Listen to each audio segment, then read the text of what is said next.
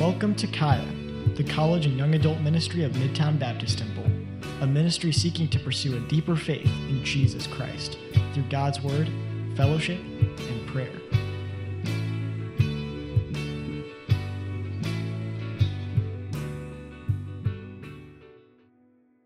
Um, but last time we were together, we had just started 1 Corinthians chapter 6, and we learned that, that there were more problems in the church in Corinth, right? I mean, if chapter 5 wasn't enough, right? If homeboy sleeping with his stepmom wasn't enough, uh, man, now we see in chapter 6 uh, that people are suing each other in the church. Okay, they're suing each other. I remember um, when I was growing up, I was in, I think it was like uh, American history or one of these terrible middle school, you know, social studies classes. Um, hearing a story about a, a man driving through the, the drive through at McDonald's and uh, spilling his coffee all over his crotch. Can I say crotch? I don't, his lap, his lap. That's sorry, his lap. And he sued, he sued McDonald's for like millions of dollars. You know this story? You remember this story? Was a woman? bad, but not as bad. Way worse if it was a guy. Um, so, man, the, the, people, people, that like that's the type of thing. That's the type of thing that um, I think if I spilt my coffee I'd probably say, man, I'm an idiot. uh, I think this morning Mitch Dobson burnt his hand on his tea. You know, but these are, these are small things that, uh, didn't he? He's, he didn't? He did. He has blisters on his hand because he, he spilled some hot water on his hand. I don't know where I'm going with this.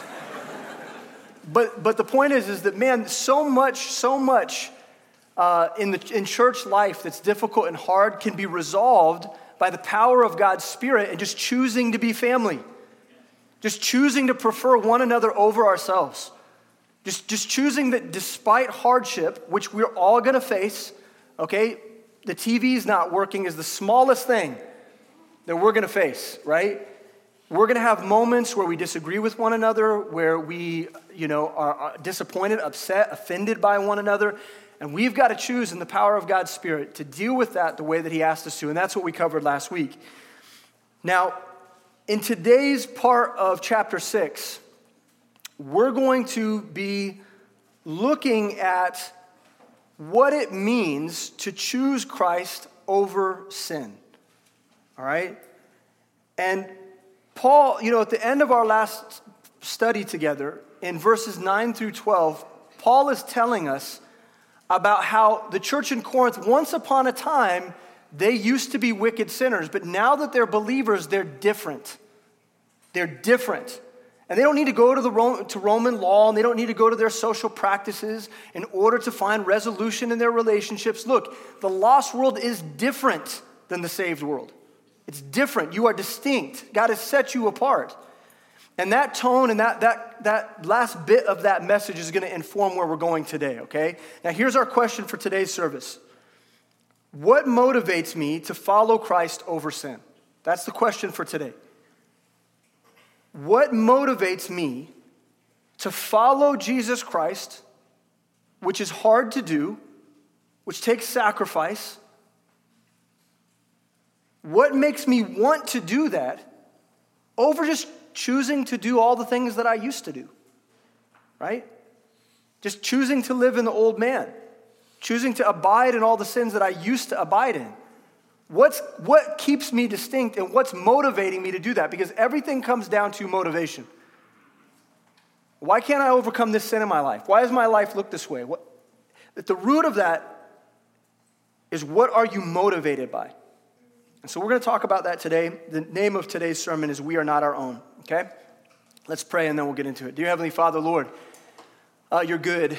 You're really good. And uh, Lord, I'm thankful for Kenny. I'm thankful for a church that can roll with the punches.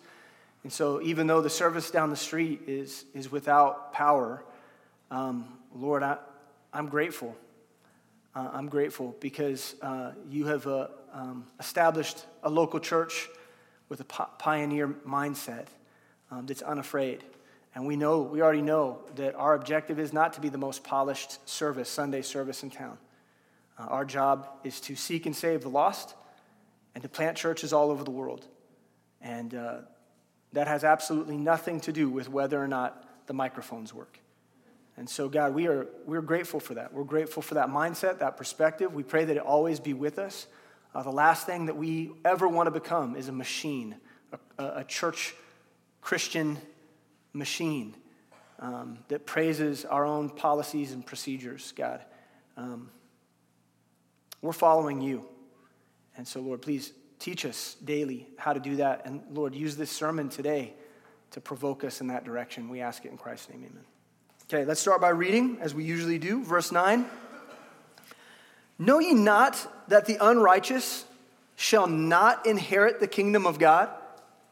Be not deceived, neither fornicators, nor idolaters, nor adulterers, nor effeminate, nor abusers of themselves with mankind, nor thieves, nor covetous, nor drunkards, nor revilers, nor extortioners shall inherit the kingdom of God. And such were some of you.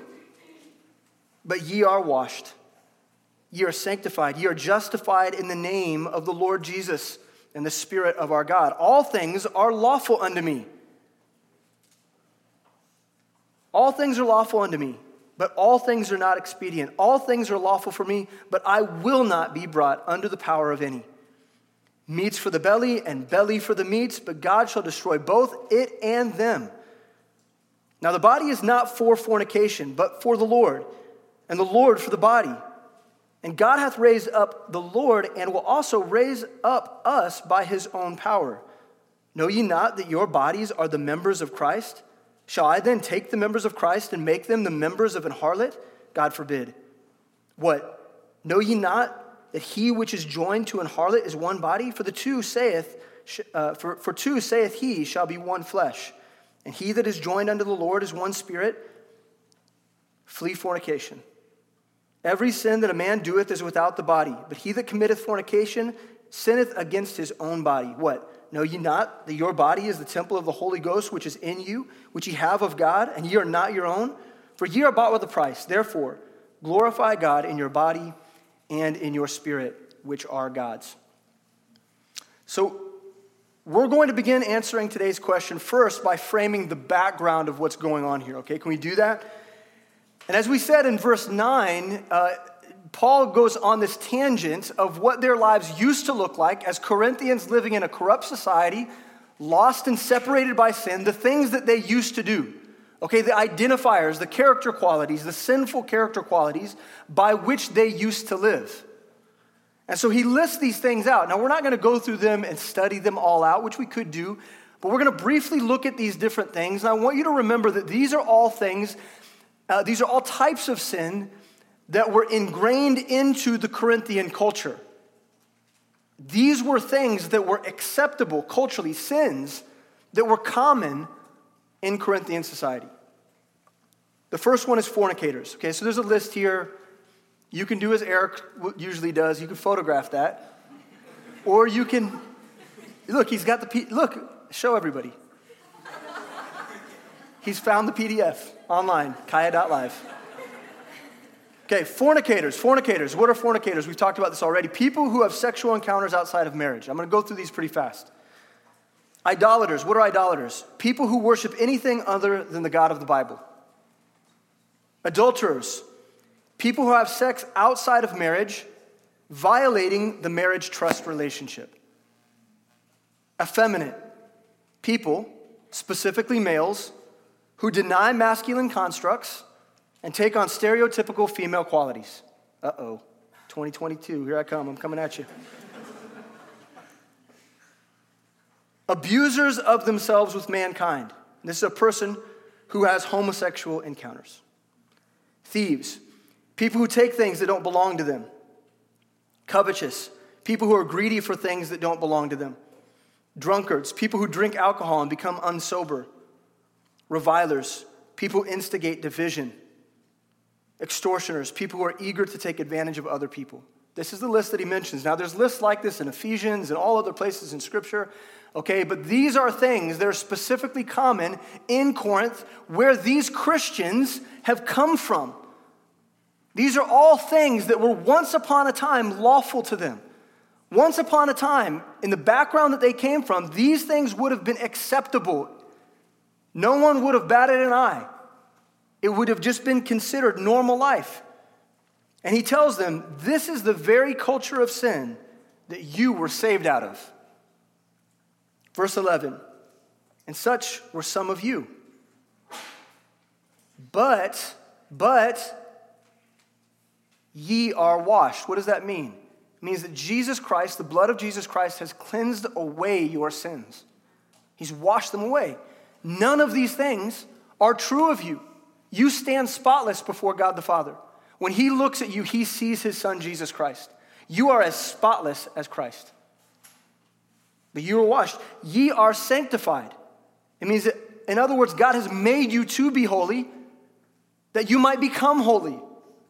He's made you holy, He's made you righteous, but ye are justified, meaning that from a judicial standpoint, when God looks upon you, He sees you free. He sees you as set free out of the bondage of your sin. You've been justified in the name of the Lord Jesus Christ and by the Spirit of our God. So Paul's declaring their standing before God, and he's pointing out that they've been sanctified and justified and they've been set free and this reminds me a little bit of Romans chapter 6, verse 22, that says, But now being made free from sin and become servants to God. And that, the idea of becoming servants to God is relevant to today's sermon. So keep that thought or that phrase in your mind. You've been made set free from sin and become servants to God. Ye have your fruit unto holiness and the end everlasting life. For the wages of sin is death. We know that, right? that your sin only can produce death. Your sin, the sin in your life, is supposed to damn you to hell. But the gift of God is eternal life through Jesus Christ our Lord. Okay, so here's the issue at hand today in today's sermon that despite the fact that they've been saved from this kind of sin, they've been saved out of this kind of sin. All of these temptations still surround them every single day. They've got to wake up early, they've got to go out into the marketplace, they've got to go work and, and make a living in Corinthian society. They come in contact with all the things that they, they used to in their sinful life, in their carnal man, all the things that used to encounter on the street, they encounter those things now. Nothing has changed in that respect. And the temptation for them to go back to their old sin is high and it's highly probable. They're struggling. They're, they keep finding themselves indulging sin. And what are they going to do? With this tug of war in their heart, this tug of war in their mind, what are they going to do? What do they do to deal with that? Are they just going to secretly indulge in these sins when no one's looking? I mean, are they going to just blend in, duck in, and duck out of a world that they know has already rejected them and that they've rejected? How do you walk that tightrope? I mean, Christians are doing it every day. And there's some of us in this room that are doing it by practice, calling ourselves Christians, knowing that we're saved from our sin, and yet finding ways in the secret of our lives to indulge sin and do as we please. How do we do that? How do we get away with that? Here's our first key point every Christian has the option of going back to sin. And it is an option, it's on the table every day. Every Christian has the option of looking like that lost person that they used to be. It's an option to you. And you're enticed by it all the time by your friends, by the people you used to run with, right? By the things that you see online, things that you encounter in your workplace, dialogues and relationships that get established. You get tempted too. And it's tough. It's tough. And, and the, the, the option of going back to sin is always there on the table. Now, Paul says, and the way he says it, it might surprise you, he has something to say on this subject matter, and, and it's very, very relevant. I can't wait to get to it, okay, but it's going to initially sound shocking to you. Are you prepared for that? So listen to what he says, verse 12. All things are lawful unto me, but all things are not expedient. All things are lawful for me, but I will not be brought under the power of any. So he says it twice all things are lawful to me. In other words, since God has set me free from sin, and I am justified and I am sanctified, then I can do all things without undoing my salvation. I can, I can indulge in any practices that I want. I can go fornicate. I can go, I can go drink what I want to drink, smoke what I want to smoke. I can go rub elbows with anybody that I want to rub elbows with. I can indulge sin, and guess what? God is not going to take back his gift of salvation from me. Pretty amazing. Let me say it another way.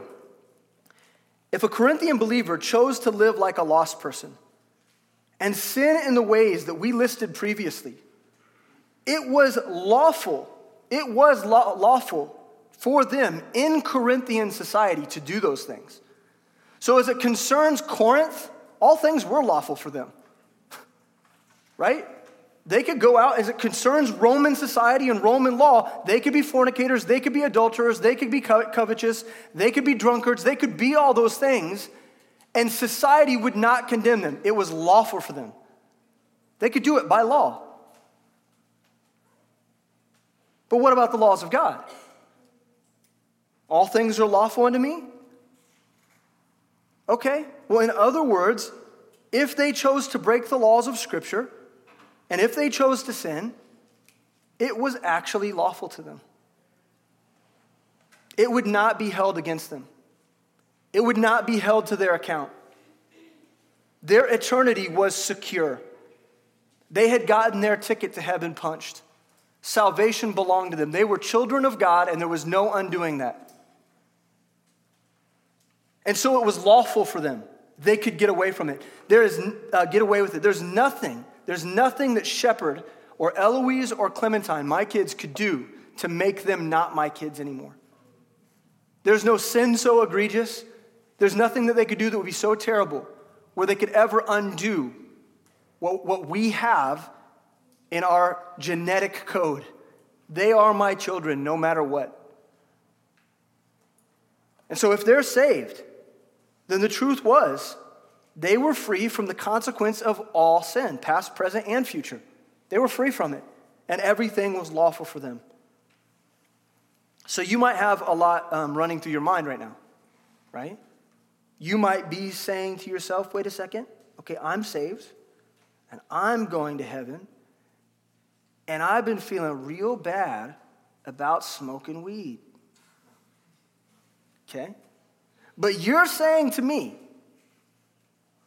that I can do that stuff and God won't hold it against me?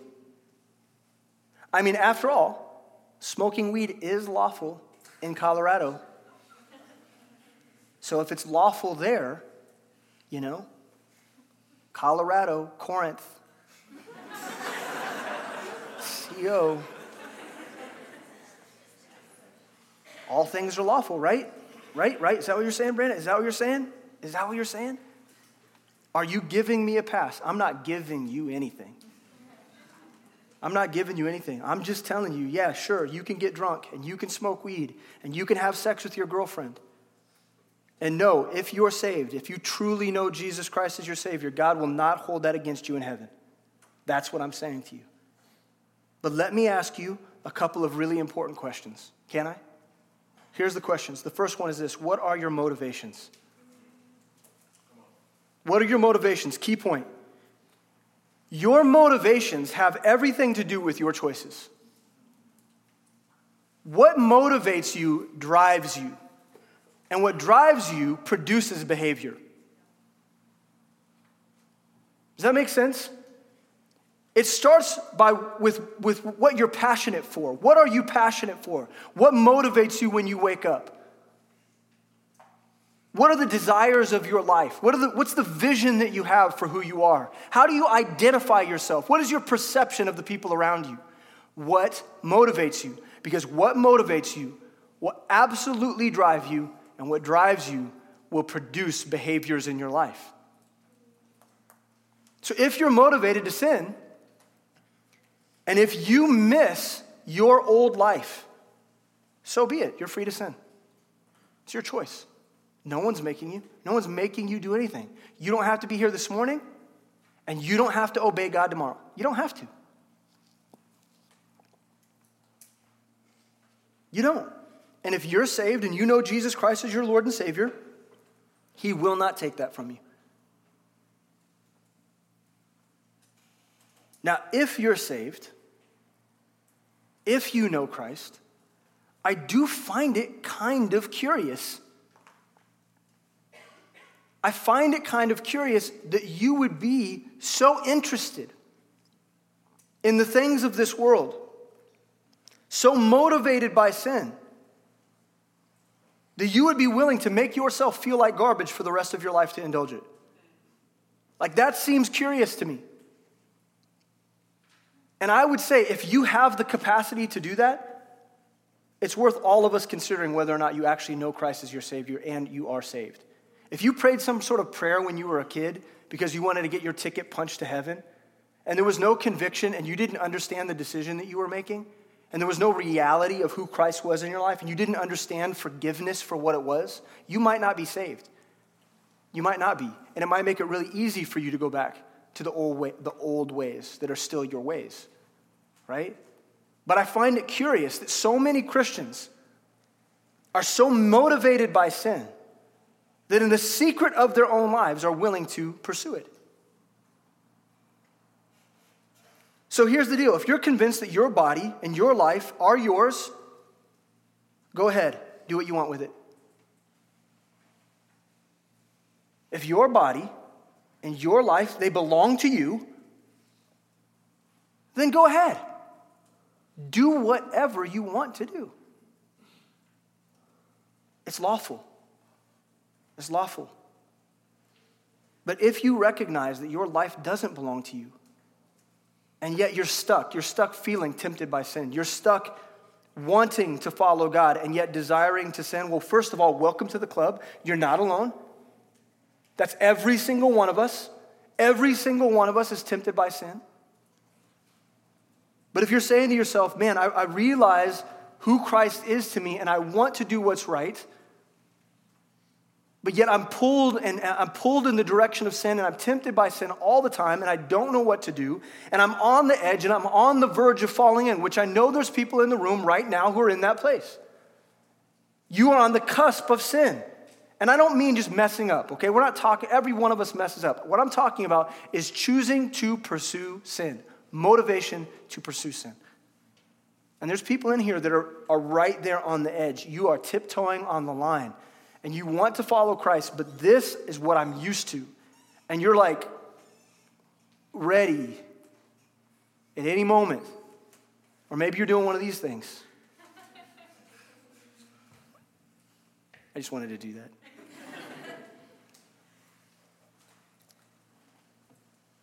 you need to ask yourself this next question, okay? So, first you're asking yourself, what are your motivations? Are you motivated by the right things? Okay, we're going to talk about that more. But here's the other question Is it beneficial? Is it beneficial? It's a valid, it's a valid question. Like, are the consequences of my decisions and my motivations beneficial? Beneficial to me? Beneficial to the people that I love? Beneficial to the world around me? Beneficial to Jesus Christ? Verse 12 says this All things are lawful unto me. Ah! But all things are not expedient.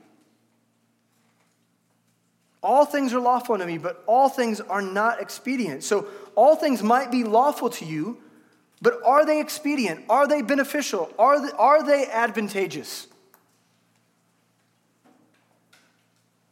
And the logical answer for any Christian has to be no, sin is not beneficial for me.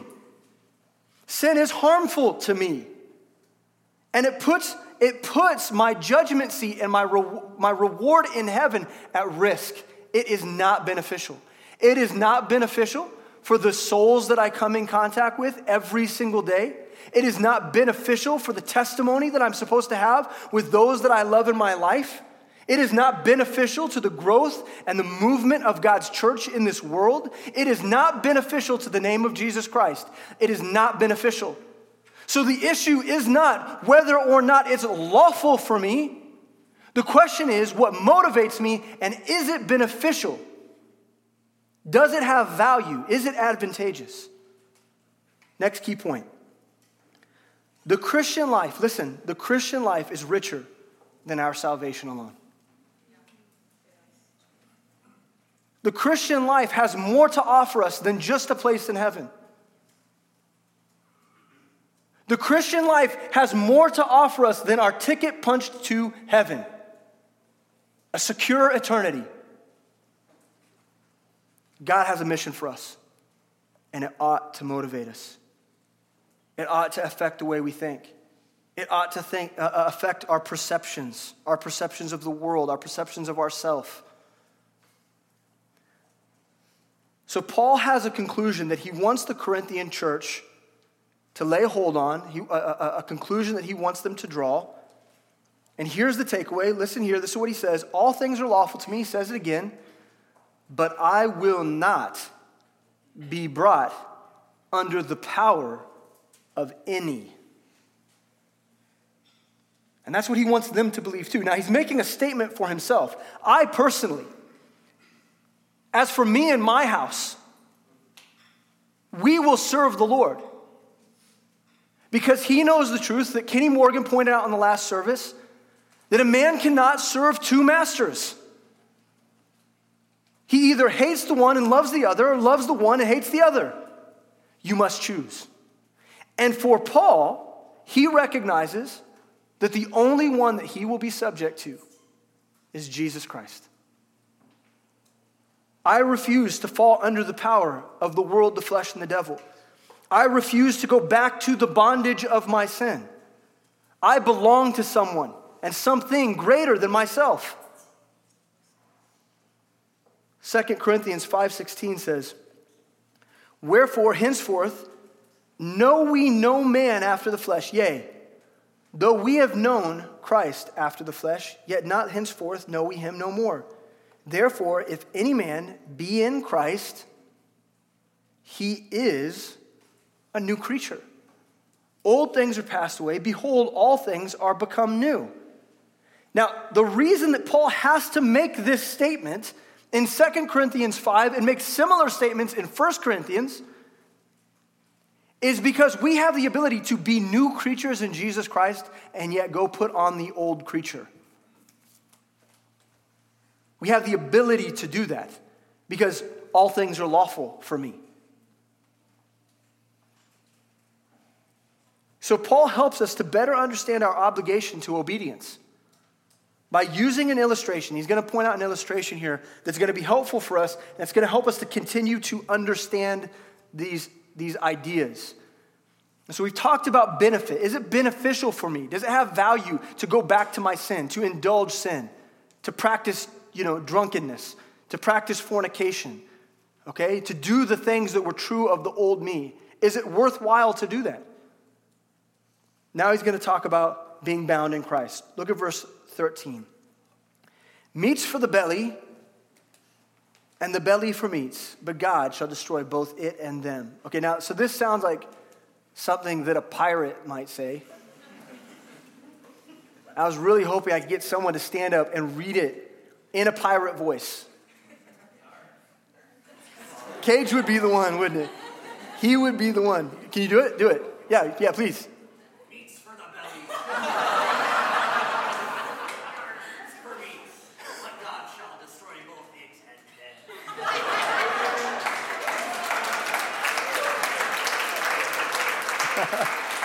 Perfect. Thank you. You guys will never read that verse the same again. So, what's he saying? Okay, what's he saying here? Well, as we will see later on in the letter to the Corinthians, uh, there's a bit of a controversy in Corinth concerning what people ate. Okay, now in the early church, this was a thing, right? This was, a, this was controversial. What what the Gentile Christians would eat was often an offense to the Jewish Christians Because the Gentiles were used to eat, eating off, offerings, right? Meat offerings that had been put before some sort of false god. They'd go to the market and they'd, maybe they were a reduced price. I don't know. Like, like it was always marked down, the corn over there, the stuff offered to idols. Okay, you go over there and you get, you know, a cheaper steak or something. But the Gentiles would eat this meat and it would be an offense to the Jews. The Jews would look at that as, a, as blasphemous to the Lord. And so there was some controversy around this in the early church. And so this, this is Paul, you know, Paul always sows these little moments in because he's going to come back to the subject matter. We're going to address it later when we talk about liberty and other things like that. But, but here, that's the backdrop. But what is it that he's really saying in his pirate voice? What is it what, that he really means? Okay, now he's sarcastically saying the following Go ahead, eat up. Indulge yourself in whatever way you see fit. Because God will eventually destroy both the meat and your belly. Okay, that's harsh. That's harsh. Here's the deal. In other words, whatever you do in this life is your choice. What goes into the belly, listen to me, this is important. What goes into the belly is of less consequence than what motivates our appetites.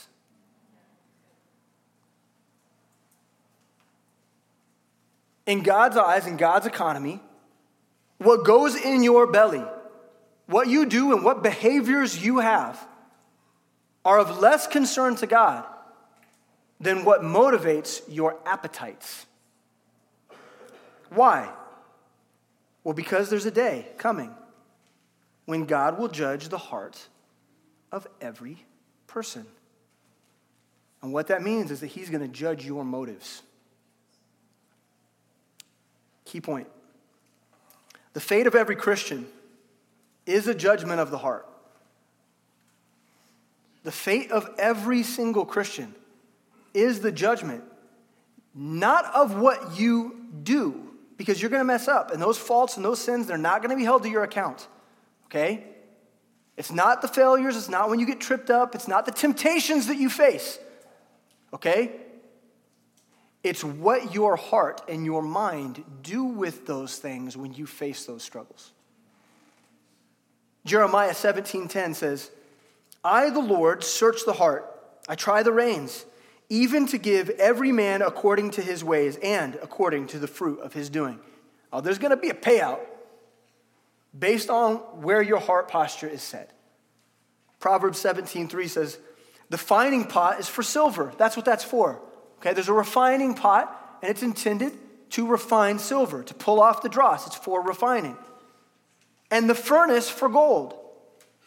But the Lord is the furnace. He trieth the hearts.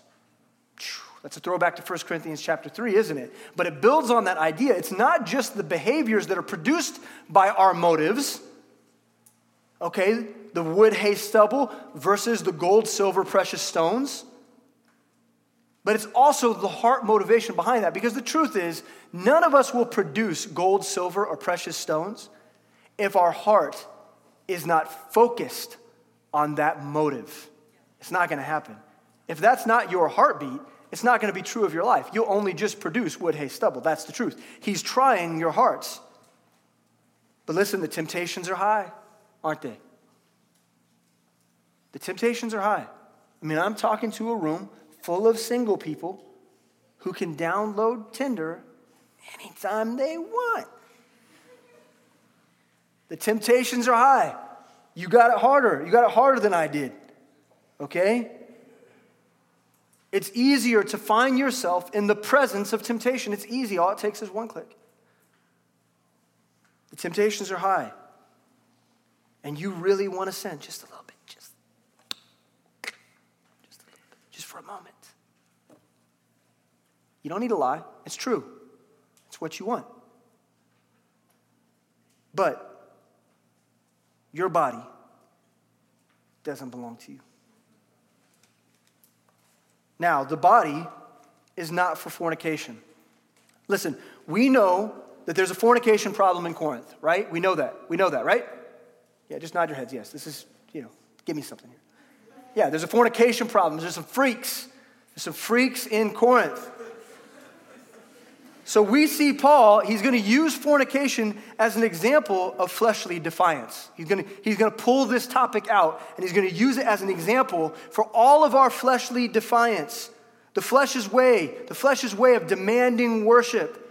But we could easily say the body is not for pornography. The body is not for getting high. The body is not for getting drunk. The body is not for working 70 hours a week to make money. The body is not for treating people poorly. It's not for that. The body is not for that. The point is, your flesh wants to rob you of your Christ like motivations and center them on yourself. But Paul says the body ain't for you, it's not for you. But if the body isn't for you, who is it for? Let's continue reading. Now, the body is not for fornication, but for the Lord, and the Lord for the body. And God hath both raised up the Lord and will also raise up us by his own power. I mean, he's going to claim what belongs to him. That's how much you belong to him, is that one day he's going to claim it. It'll be buried in the grave, be dead as can be. Maggots, maybe dust. Maybe you will be, you'll be dust at that point. And he will knit that stuff back together and lay claim on what belongs to him spirit, soul, body. It's his. It belong, like, look, I'm just the messenger, yo. You, I've been watching Breaking Bad, and he says yo all the time. yo, I've been trying to study up on sin.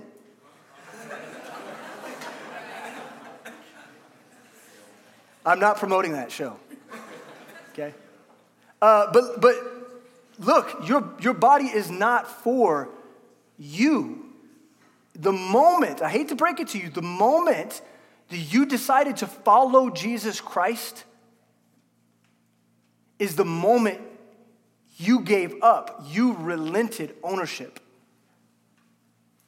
You signed over the deed to your body, it doesn't belong to you. You belong to God.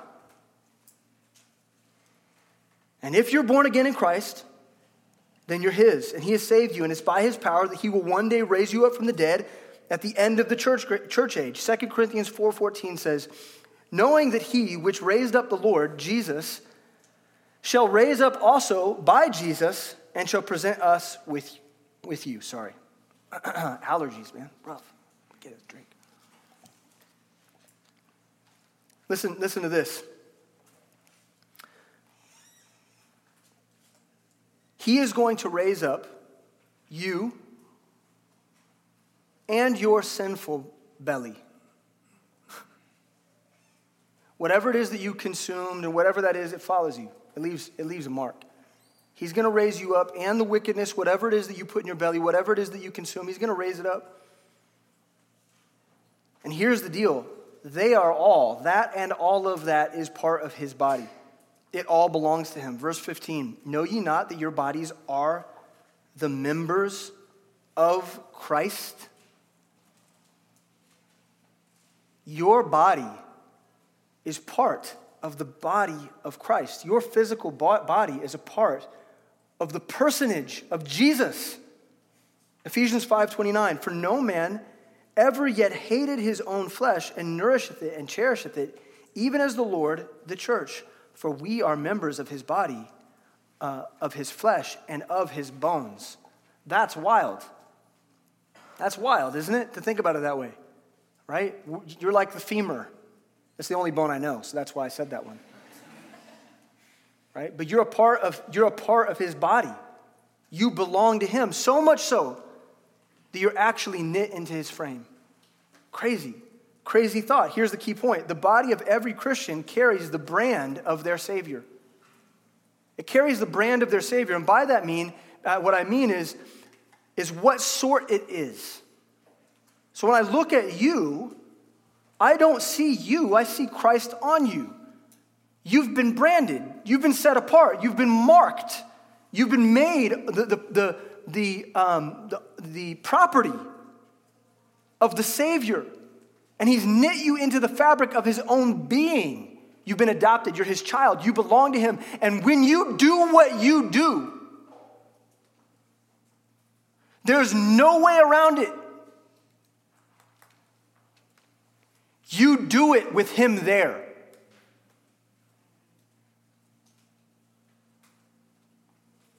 You do it with Him present. Because just like my finger can't go where, where my arm doesn't go, wherever you go, Christ goes with you. You are branded. You are His. You belong to Him. You are His members. So, why not embrace that? Why not live with that perspective every day? Why not choose to stop indulging sin with your body simply because your body is not yours, it's Christ's.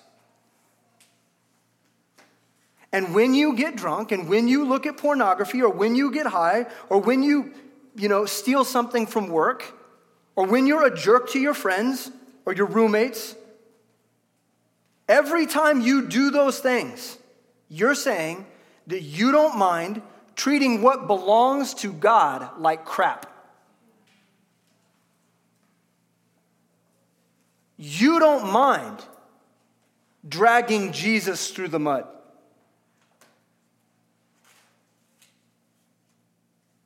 You don't mind associating his very name with the wickedness that you choose to do.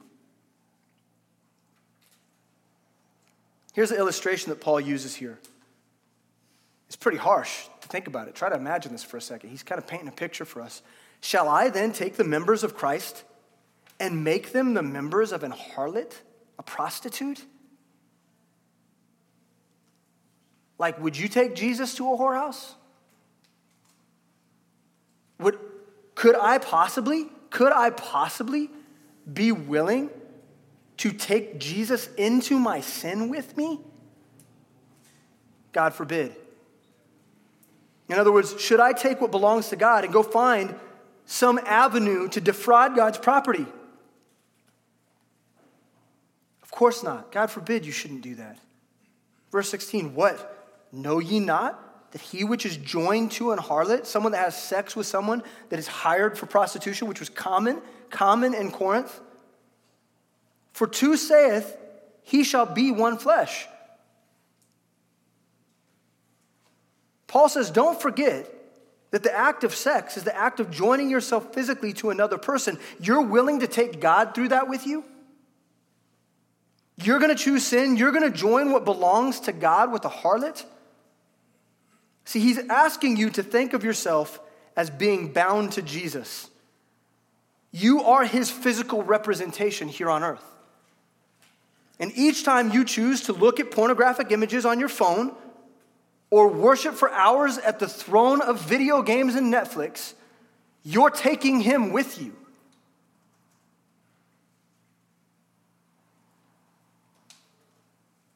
It's pretty heavy. He summarizes it this way, verse 17. But he that's joined unto the Lord is one spirit. If you're going to join yourself to something,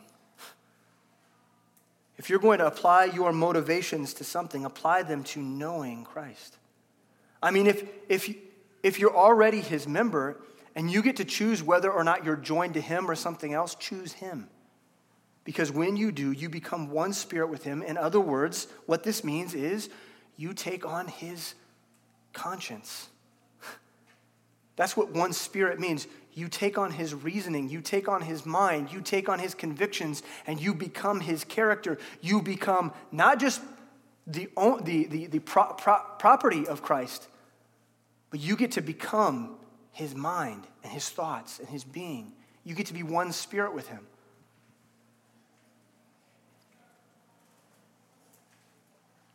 So, what, what should we do about it? What should we do about this? Like, like, if we're tempted to sin, what is the answer? Verse 18, here it is. This is the answer for you. If you're finding yourself in temptation and you're finding yourself in danger of dragging Christ's name through the mud, and you know the temptation is right before you, and you want to do it, but you know better, okay, what do you do? Here's the answer flee. Flee fornication. Do something with your body physically to remove yourself from the circumstances that are tempting you. Every sin that a man doeth is without the body, but he that committeth fornication, fornication sinneth against his own body. Okay, you know what that's saying there? Is that there's certain repercussions of having sex outside of marriage that are unique consequences to that of other sins. Okay? Right? When you sin in terms of fornication, there are physical consequences, y'all. It's not like STDs came about in the last hundred years, okay? There are physical consequences of living a life of fornication. But here's the point that we need to make flee it, run from it. There's only one answer for temptation that pops up in our lives, and that is to flee. And that reminds me of Genesis chapter 39. You guys know the story of Joseph and Potiphar's wife? I'm going to read it to you. I'm going to summarize it. See if we can make a connection here. Are you ready for that? Follow with me. We're almost done, okay? Follow with me. Genesis chapter 39, verse 7. And it came to pass after these things that his master, speaking of Joseph, who is a picture type of Jesus Christ in our Old Testament, that his master's wife cast her eyes upon Joseph, and she said, Lie with me. That is Old Testament talk for let's get it on. Okay? Lie with me. Okay? All right? Now, she wants him. Joseph's hot, she wants him. But if he refused, verse 8, but sorry, but he refused and said unto his master's wife, Behold, my master wotteth not what is with me in the house. Like he's going to wonder what I'm doing in here. And he hath committed all that he hath to my hand. I, like I belong to him. You hear this? I belong to my master. I don't belong to you. And he's going to wonder what I'm doing in here. And I, I'm supposed to be doing his business. There's none greater in this house than I. Neither hath he kept back anything from me but thee. Do you, guys understand how much God has entrusted to you? He's held nothing back from you. He's given you every opportunity. He's given you every opportunity to lead and grow and to thrive in this world, just like Joseph and his master. How then can I do this great wickedness and sin against God? And it came to pass as she spake to Joseph day by day that he hearkened not unto her to lie by her or to be with her. And it came to pass about this time that Joseph went into the house to do his business. And there was none of the men of the house there within. Now, there's, a, there's something to remember here about accountability. Guys, if you're going to be alone with a woman, make sure your boys are around. Girls, if you're going to be alone with a man in a, in a private place, make sure your girls are around nearby. It's not blameless. Protect yourself. Be accountable. So Joseph rolls up in the house. He's going to do some business. There's no one else there but him and Potiphar's wife. And she caught him by his garment. She was going to force him. That's pretty bold. I mean, he must have been fine. she caught him by his garment, saying, Lie with me. That's how I imagine her saying it. It's got real aggressive. And he left his garment in her hand and fled and got him out. He ran away. Now, there's a lesson about blamelessness here. Okay? He left his coat, right? She took his garment and it put him in a position where he, he couldn't be blameless, right? She had evidence. And so later she goes to Potiphar. She's like, Look, I got his jacket. He was trying to get freaky. Look, he was here and he was, you know, she's mad about it. And so she blames him and she's got his coat to prove that he was in there. No good. Don't leave your jacket. Get out of there. Get out of there and take all your stuff. Okay? But there's something to be learned about blamelessness because sometimes, sometimes you put yourself in a position where you look, you look like you've done what's wrong. And, and that seems harmless and it seems naive and ignorant, and whoops, I didn't mean to, but listen to me, there's something to that, especially for the leader. There's something to that. You've got to remember that you carry the brand of Christ on your life. And so it's not good enough to just flee fornication, but for the leader, you must also recognize you can't look blamable. Put yourself in a position where you can't be blamed. Now, that's, that's a whole other sermon. We're not going to go there.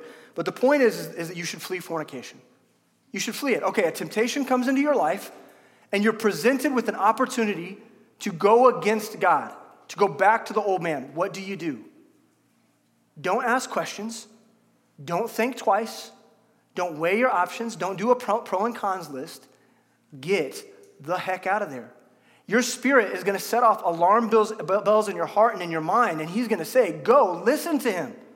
Listen to him. Flee fornication. Flee any instance that might put you in danger of dragging Christ's very body, his members, through the mud. Verse 19 You're not just bound to Christ, you're bought by Christ. What know ye not that your body is the temple of the Holy Ghost which is in you, which ye have of God, and ye are not your own? For ye are bought with a price. Key point. There was a costly price to save you from your sin. It was costly. It cost Christ something.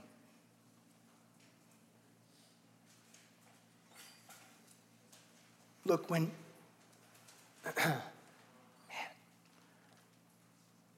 when no one loved you, when you felt alone,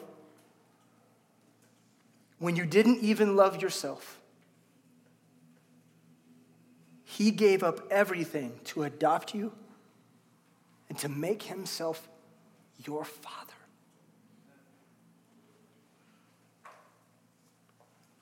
Ephesians 1:13 In whom ye also trusted after that ye heard the word of truth the gospel of your salvation, in whom also after that ye believed, ye were sealed with that Holy Spirit of promise, which is the earnest of our inheritance unto the redemption of the purchased possession unto the praise of his glory. Okay, so what is, between these two verses, what is it saying? Jesus Christ died for you to purchase you his possession, meaning you belong to him. Now, when he did that, he put his spirit in you. Now, this is unique, okay? This is, this, this is unique for the church age. This is one of those mysteries that we talked about. Is that God's spirit now indwells you and it marks you and it seals you for his redemption. The day when he comes back and he claims you as his own, the Holy Spirit inside of you is the evidence that you belong to him. Does that make sense? You belong to him, and his spirit dwells inside you and your body is his body. And he gave his life for you to purchase you. And you're going to say, and you're going to say, oh, well, it's, it's lawful for me. It's, it's lawful f- for me to do it. I mean, I'm s- set free from sin, and, and I can. The implications are clear. You aren't just bound to God, but He's living inside of you. And you were bought with the precious blood of Jesus Christ. And now your body is the house of the living God. This is a, this is a critical doctrine to understand, but, but it's important here in terms of our motivation. Verse 20 says this For ye are bought with a price, therefore glorify God in your body and in your spirit, which are God's. Titus 2:14 says, "Who gave himself for us, that he might redeem us all, from all iniquity and purify unto himself a peculiar people, zealous of good works."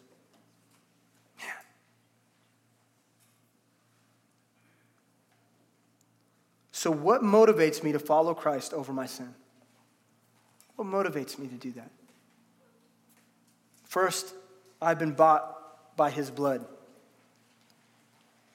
That's a big deal. I mean, think about that for a minute. I've been bought by his blood. His blood was shed for me. That means something. That means something. But I'm also bound to his body. We're one. And everything I do, he does it with me. And everything he does, he invites me to participate. I am bound to his body. And third, I desire to live a beneficial life. In other words, meaningful for the mission. I want to have benefit. So when you're trying to ask yourself, what motivates me? Okay, Christ's blood motivates me. The fact that I belong to him and I'm bound to him motivates me. And the fact that I want my life to have benefit in the mission and the purpose that he's called me to, that motivates me. And I could never go back and have it any other way. I refuse to go back to the bondage of my sin. And while it might be lawful for me, it is of no benefit. And it is not, it's, it is, it is not, it is not going to do anything other than imprison me once again and mess up my sanctification and drag Christ's name through the mud and affect the people that I want to minister to and that I love. It will ruin my work in this world. And I will stand before Christ and I will answer for my lack of motivation. And he will say,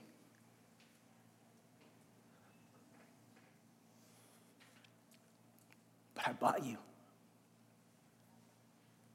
And I bound myself to you. And I've given you every purpose in life. And you just put me off time and time again. God forbid. God forbid. Seth, I want to invite you up to lead us in worship. And as we do that, the invitation is this. If you have a temptation, if you have a temptation, believer, that just keeps presenting itself to you over and over again, and you're having a hard time fleeing from whatever that temptation is, come get prayer. Come seek the assistance of another spiritual individual who also belongs to Christ. Pray together and ask the Lord that He would help you learn how to flee from fornication or whatever it is, fill in the blank. Deal with that. Pray for the power of Christ. Pray for pray for proper motivations. Okay, now here's the other deal. There's some people in this room you've not been bought and you're not yet bound to Christ. You've never put your faith in Jesus. Maybe even you thought you did. You thought you got that ticket punched a long time ago. Listen to me. Have you repented of your sin before, before a holy and righteous God that sent his son Jesus Christ into this world to redeem you specifically? You, your name, your personage, your DNA. He thought of you. He crafted you, he made you, and he bought you at the price. Have you given him your life? And if you've not yet done that, there is no greater thing that you can do today than to step forward and to grab a hold of one of the counselors that's going to be standing right up here along the front, to grab a hold of them and to go sit down and to figure that out. Your eternity is riding on it. But listen to me your purpose is riding on it. Your happiness, your joy, your peace, it's all riding on that. Don't be afraid. Come forward and get help. Dear Heavenly Father, Lord, we love you and we thank you for this time. We thank you for your word. We pray that your word would provoke us to do what's right, to flee fornication, to flee from sin, to flee from drunkenness and, and, and wicked behavior and things that are constantly just bombarding us, Lord. Help us to flee at every moment and, to take our coat with us. But Lord, we ask for your help. There's, there's people in the room right now, I know, that are struggling with sin and they're struggling with whether or not they even know you. And I pray, Lord, if there are people today here that are not saved from their sin, that they would see Jesus Christ for who he is, the lover of their soul, the redeemer of, of, of their soul. And that they would step out and say, I need that. I need that. I don't need a religion. I don't need some sort of activity to do. I need, I need salvation. I need, some, I need someone to forgive me of my sin. Lord, call that person out today. Forgive them, heal them, become one. We're trusting you for this work. We pray it in Christ's name. Amen.